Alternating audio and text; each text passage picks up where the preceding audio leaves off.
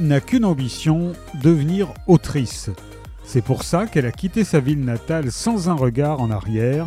C'est pour ça qu'elle a rejoint l'université réputée de Pittsburgh et c'est pour ça qu'elle ne laissera jamais rien se mettre en travers de sa route. Alors, quand elle découvre l'identité de son nouveau professeur d'écriture créative, elle croit d'abord à une mauvaise blague. Le problème n'est pas qu'il soit terriblement jeune, ni même qu'il entraîne l'équipe de soccer de la fac. Ça, elle pourrait s'y faire. Non, le vrai souci, c'est qu'il est tout sauf un écrivain sérieux.